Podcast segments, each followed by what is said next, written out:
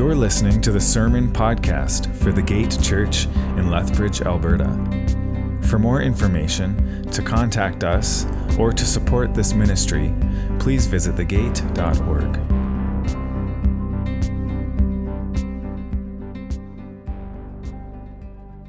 Good morning, everyone. Hope everyone's doing well.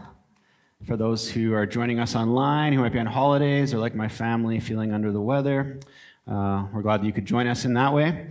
Um, today, we're going to be continuing our sermon series, A Great Cloud of Witnesses, which has been all about encouraging us to not only place our faith in Christ, but to run that race He's set before us with our eyes on Him.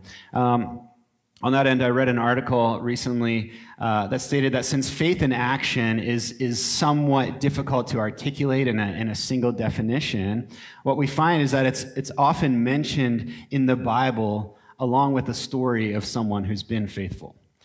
Uh, Hebrews 11 is, is a prime example of this as it calls upon a lot of stories of, of the heroes of faith from the Old Testament as inspiration for us to look to God and to his promises through Jesus Christ. Though, as we'll discover today, Hebrews 11 is also helpful in showing us that faith in action or faith lived out doesn't always look or play out like what our preconceived notions of it might be. And this is incredibly important for us to realize and to acknowledge.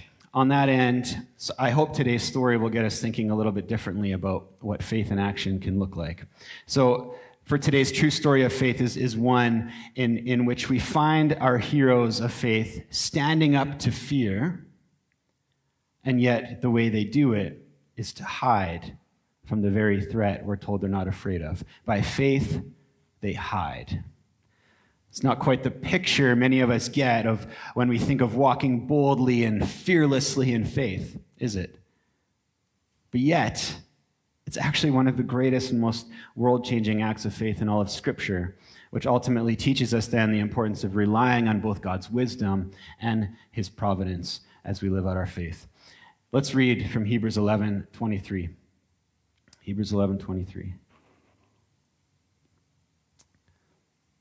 Which says, By faith, Moses, when he was born, was hidden for three months by his parents because they saw that the child was beautiful and they were not afraid of the king's edict.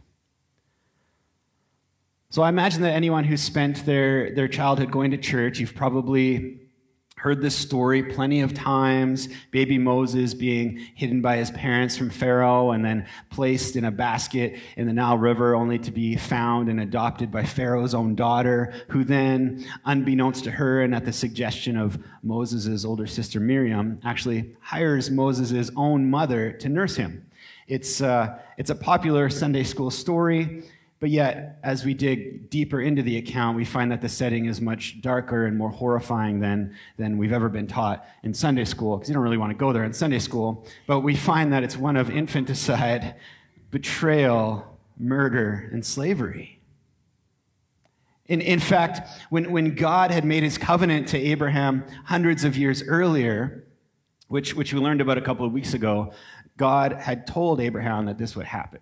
He told him that his people would spend 400 years enslaved in a strange land before they would have the chance to enter the promised land. And so, this is the setting upon which this story of faith takes place. Of course, God's people, the Hebrew nation, had once had favor with Egypt when Joseph had been placed second in command.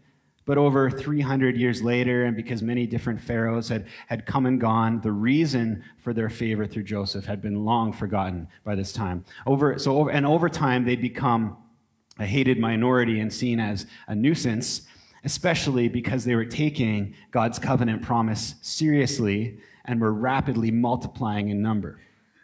This massive population growth of a people that didn't belong was a threat to Egypt's security and to the current Pharaoh's control over them. And so he des- decided to resort not only to harder slavery and making them build cities for them, but also to violent population control as well. Uh, Stephen, the famous martyr from Acts, sums it up well in Acts 7 17 to 19 when he says, But as the time of the promise drew near, which God had granted to Abraham, the people increased and multiplied in Egypt until there arose over Egypt another king who did not know Joseph. He dealt shrewdly with our race and forced our fathers to expose their infants so that they would not be kept alive. To be more specific, the Pharaoh at that time had decreed to all his people, as it's recorded in Exodus 1 22, that every son that is born to the Hebrews you shall cast into the Nile, but you shall let every daughter live.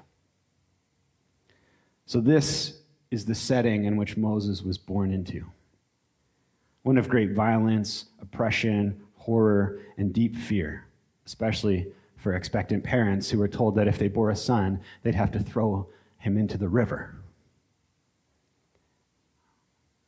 That's crazy. But our passage from Hebrews reminds us, though, that Moses' parents didn't give in to this fear.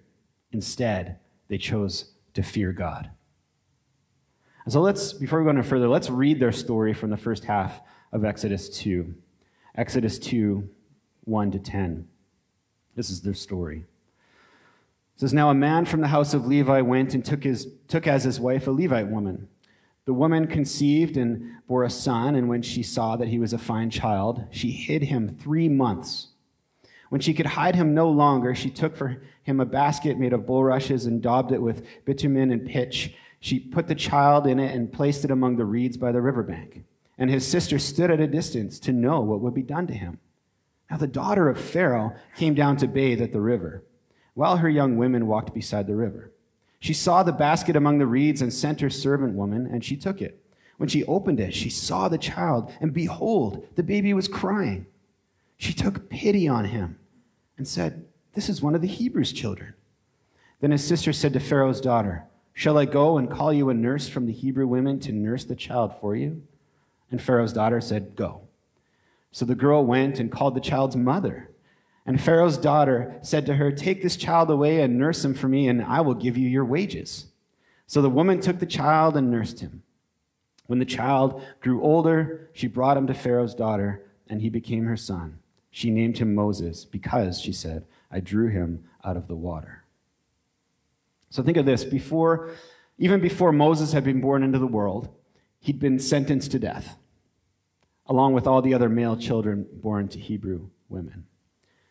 How horrible a choice that these parents would have to make.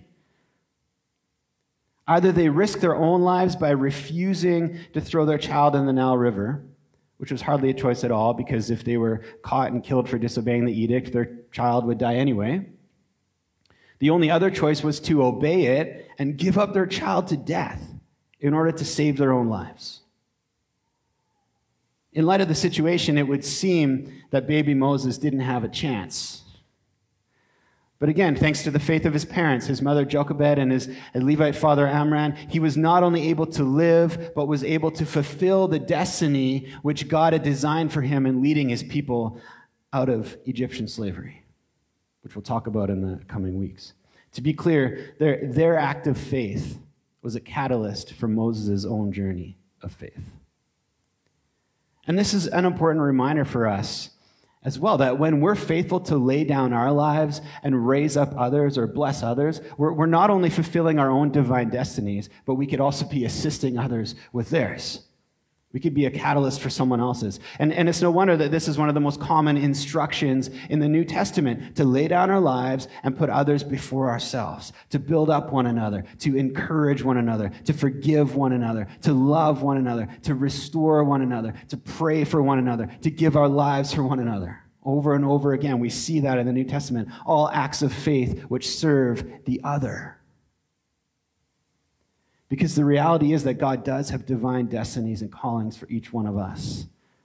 They may not end up being as momentous and world changing as Moses or Abraham's, but each of our callings are significant and integral to the kingdom.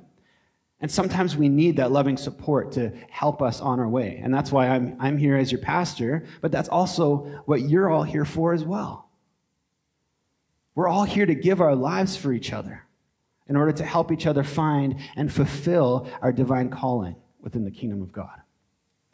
And make no mistake, when Jochebed and Amram looked upon Moses, they saw that he had a divine destiny and were ready to give their lives to protect it and to see it come about. To be clear, it says they looked upon him and saw that he was beautiful or that he was a fine child, depending on translation. This could mean they simply saw him as cute or, or handsome, but aren't all babies cute? Right? Or at least don't all parents think their own babies are cute? That's a, probably a better way to put it. So, most likely, the, then, it means that they, they saw that there was something special in him. It's more than just that he was cute. They saw something special in him. They saw, in, in some way, they saw that God had placed a call, a divine destiny upon his life. And so, because of this and their love for him, obviously, they made a difficult choice to disobey Pharaoh at the risk of their own lives. And for three months, somehow they hid him from the Egyptians. Why three months? Well, it's been suggested that the, the lungs of a baby aren't, aren't quite developed until three months, and therefore they don't cry as loud, even though for a, a new parent it seems like they do. But uh, after three months, with that larger lung capacity and therefore a louder cry, it would have been incredibly difficult to keep him secret and hidden any longer than that. And so basically, what, what they're saying is they, they kept him hidden for as long as they could, and then very cleverly, they walked him to the Nile River as if to cast him in, probably so no one would be suspicious. But instead of doing that horrible thing, they placed him in a makeshift raft that they'd made out of a basket and floated him down the river. What courageous faith in God's providence, in God's protection in that moment right? That they, they, that they must have had in that moment to let their baby son go and float down the river, not knowing what would happen to him. But as we've seen in previous, previous messages on faith in the series, when God calls us to do something, He is faithful to bring it to completion. Right? He is trustworthy. He can turn it for good according to His will. So when we trust God, then we don't need to fear anything else. There is no fear in love, as it says. And Jochebed and Amram chose the power of love, both for their son and for God, over and above the fear of death from Pharaoh's edict and the fear of letting their son float down the river. As John Piper writes, faith frees us for this kind of radical courage and risk taking and love because it is the assurance that what God promises to those who die in the path of love is better than what the world promises those who shun risk and save themselves. More simply, faith in God's promises frees us from the fear of death and makes us brave in the risks of love. So faith chooses God and love every time, no matter the risk or the cost. And because Moses' parents chose love over fear, Moses was then able to go on and live out his divine destiny. But on that end, and, and, and before we go any further, I want to point out that there might be some people who read this story and then argue that Amram and Jochebed, Moses' parents, must have been living in fear, not in faith.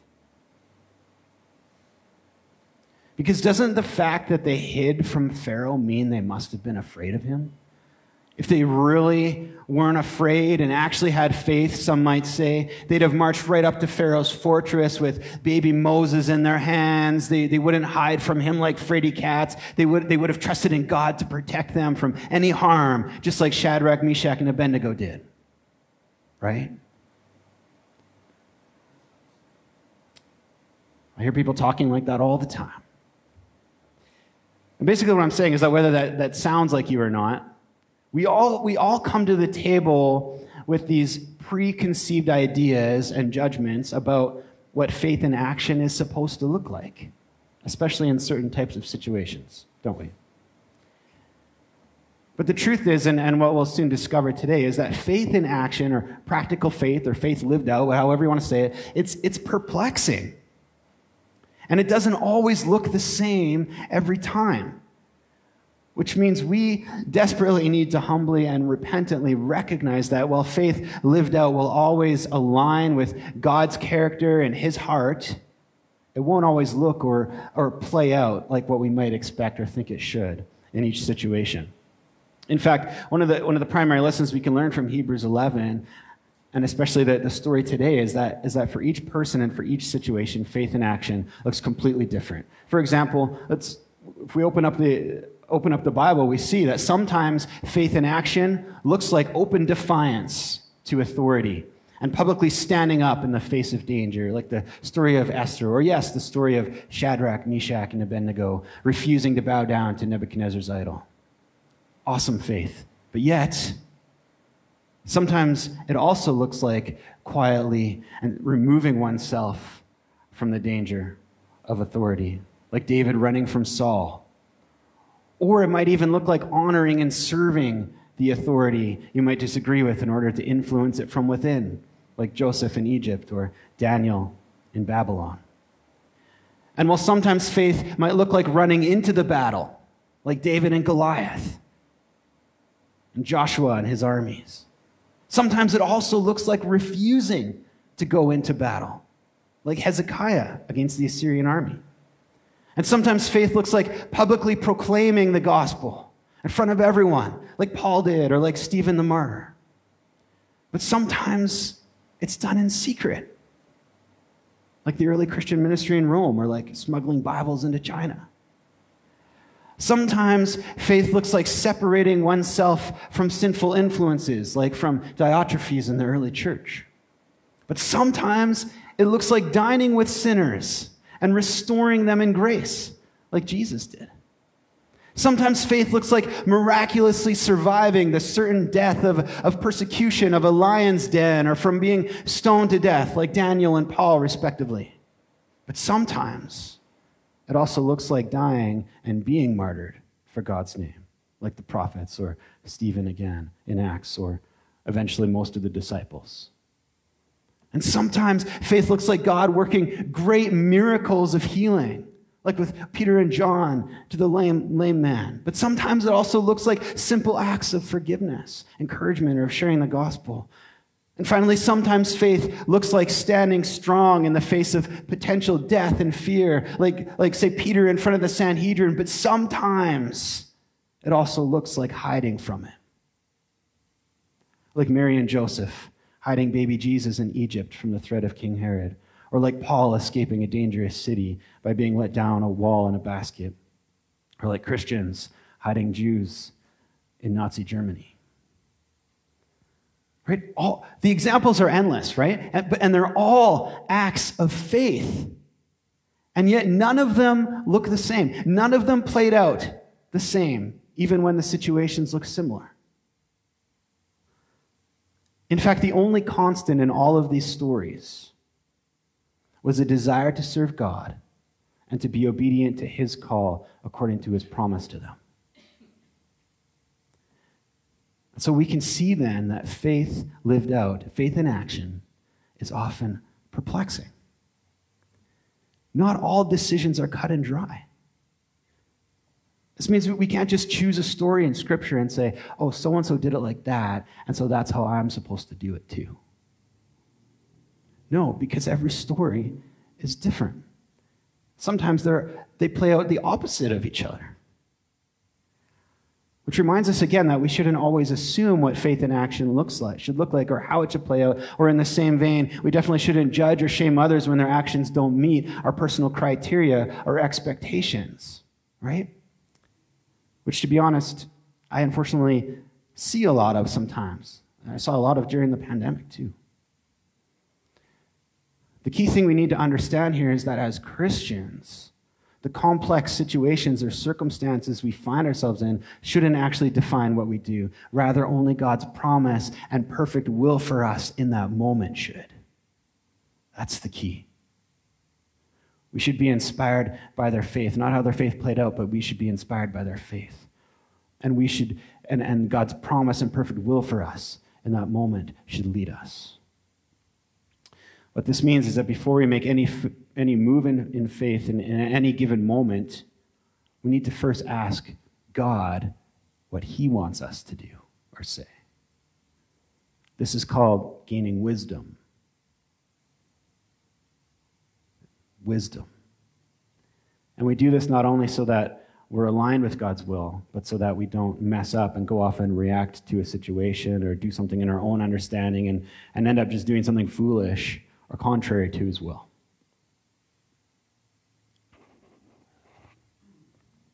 A great example, excuse me, a great example of this comes from Samuel 30, when um, David comes back to camp with his war band and finds that all their wives and children have been taken by the Amalekite army. The reactionary and arguably logical thing to do in that moment would be to, to grab their weapons, you know, organize the war band, and, and go boldly pursue them and, and, and simply assume that God was on their side. But yet, when we, if we read the story, we see that David doesn't do that. Instead, and to the chagrin of the impatient and angry men uh, ready to get their wives back, the first thing he does is patiently prays and waits on the Lord to direct his path. He asks the Lord to lead him to pursue or not to pursue. This is wisdom. This is wisdom. This is what faith in action looks like. To say to God, first and foremost, not my will, but your will be done. For if he'd just assumed or presumed God's will or protection in that moment, his actions, no matter, no matter how much they might have appeared to be courageous or bold, wouldn't have been of faith, but of foolishness. And on that end, it certainly would have also been foolishness, not faithfulness, if Jochebed and Amram had decided to stand against Pharaoh by publicly revealing that they were defying his edict to kill their son, right? That wouldn't have been very smart. If, if, they, if they'd assumed that that was what faithful living and overcoming fear looked like in that moment, that it looked like public resistance and running into danger, trusting God would protect them in that moment, they, they, they, they might have given off the appearance of being bold in faith. But the reality is that they would have only just gotten themselves all killed. Not very wise. Fearless, sure, but not wise. It also would have been a presumption of God's protection. It would have been testing God, just as it would have been if Jesus had jumped off the temple roof when Satan was tempting him to do so. So when we look at Moses' parents, we can see that because of their faith, they weren't afraid of Pharaoh, which is why they powerfully and, and boldly defied his decree at the risk of their own lives. But yet, by faith, they also used wisdom or sound judgment when they hid Moses in order to protect him and therefore assure his destiny. 1 Timothy 1 7 says, For God has not given us a spirit of fear, but one of power, love. What's the last one? Oh, yeah, sound judgment. And sound judgment. So faith isn't simply fearlessness, which we often define it as. Faith isn't simply fearlessness, it's also sound judgment. Again, their faith allowed them to not be afraid, but it also gave them the ability to act powerfully with wisdom and love and to trust that God would come through as they followed him. And he did. He honored their faith. Because not only did Moses then get found in the river and adopted by Pharaoh's own daughter, but thanks to the cleverness of his older sister Miriam, he also ended up being returned to his own mother to be nursed and raised until he reached a certain age. And now she even got paid for doing it. How awesome is that? Which meant that Moses' parents actually got to raise him as a Hebrew and at the same time, Moses was now positioned to live the life that God had ordained him to live. This was no accident or series of coincidences. This was God, his providence at work through their faith and through their good judgment. So, faith then is not only trusting in God's faithfulness and providence, which we see on display here, and it's not only moving forward with boldness and love in the face of fear, which we also see but it's also trusting that God will give us the direction and wisdom we need at any given moment as we set our eyes on Him. Also, that we can walk and move according to His glory and His perfect plan. And the good news is that we're told in James 1 5 to 8, it says, If any of you lacks wisdom, let him ask God, who gives generously to all without reproach, and it will be given him. but let him ask in faith, with no doubting. For the one who doubts is like a wave of the sea that is driven and tossed by the wind. For that person must not suppose that he will receive anything from the Lord. He is a double minded man, unstable in all his ways. So the gift of faith gives us access to God's gift of wisdom. That is, by faith, we can live wisely with good judgment even and especially during trials or in the face of fear, but also in everyday decisions too. And while we might not get, you know, a direct revelation of divine destiny like Moses' parents did, that's okay because we have access to his word. We're told what to do. Notably, we have Jesus' teaching, his wisdom, right there. We have the instructions from the epistles. And, and of course, the wisdom books like Proverbs and even the Psalms, which give us direction and, and give us good judgment in our daily lives and decisions. We can also patiently and humbly ask the Holy Spirit in prayer to guide us and work through us. Ultimately, this is the posture of the faithful. Again, it's not to presume or assume or to be reactionary, but to live with power, to live with love and with sound judgment according to God's leading.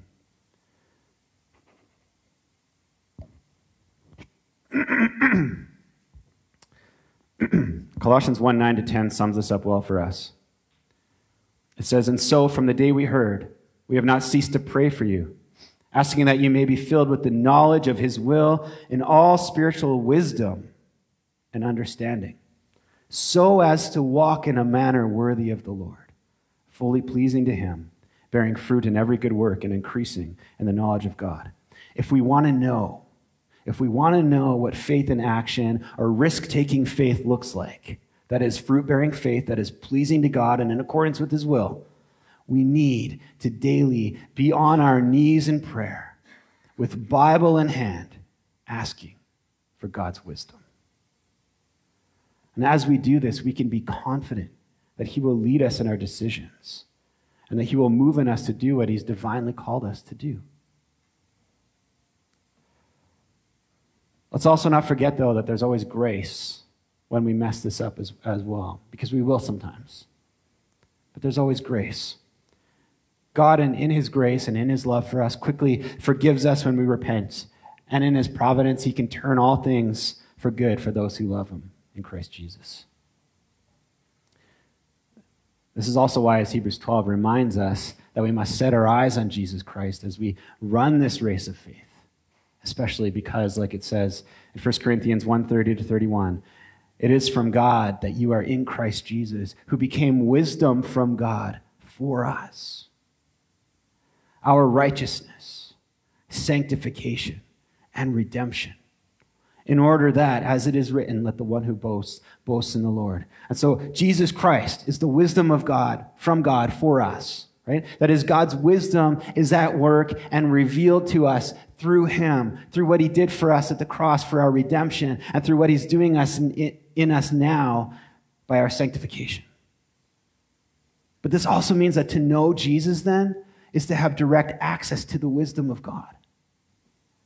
And again, like his grace, his wisdom is freely and generously available to us whenever we ask, whenever we humbly come before him and ask for it in faith. And so then let's ask with faith. So that, like Moses' parents, we may live out our divine callings without fear, but with power, with love, and of course, with sound judgment. And in conclusion, then, just as Paul prays for the Colossian church, may this be a prayer over us as well. Colossians 1 9 to 14. It says, And so from the day we heard, we have not ceased to pray for you, asking that you may be filled with the knowledge of his will, in all spiritual wisdom and understanding so as to walk in a manner worthy of the Lord, fully pleasing to Him, bearing fruit in every good work, and increasing in the knowledge of God, being strengthened with all power according to His glorious might, for all endurance and patience with joy, giving thanks to the Father, who has qualified you to share in the inheritance of the saints in light. He has delivered us from the domain of darkness and transferred us to the kingdom of his beloved Son, in whom we have redemption, the forgiveness of sins. Amen.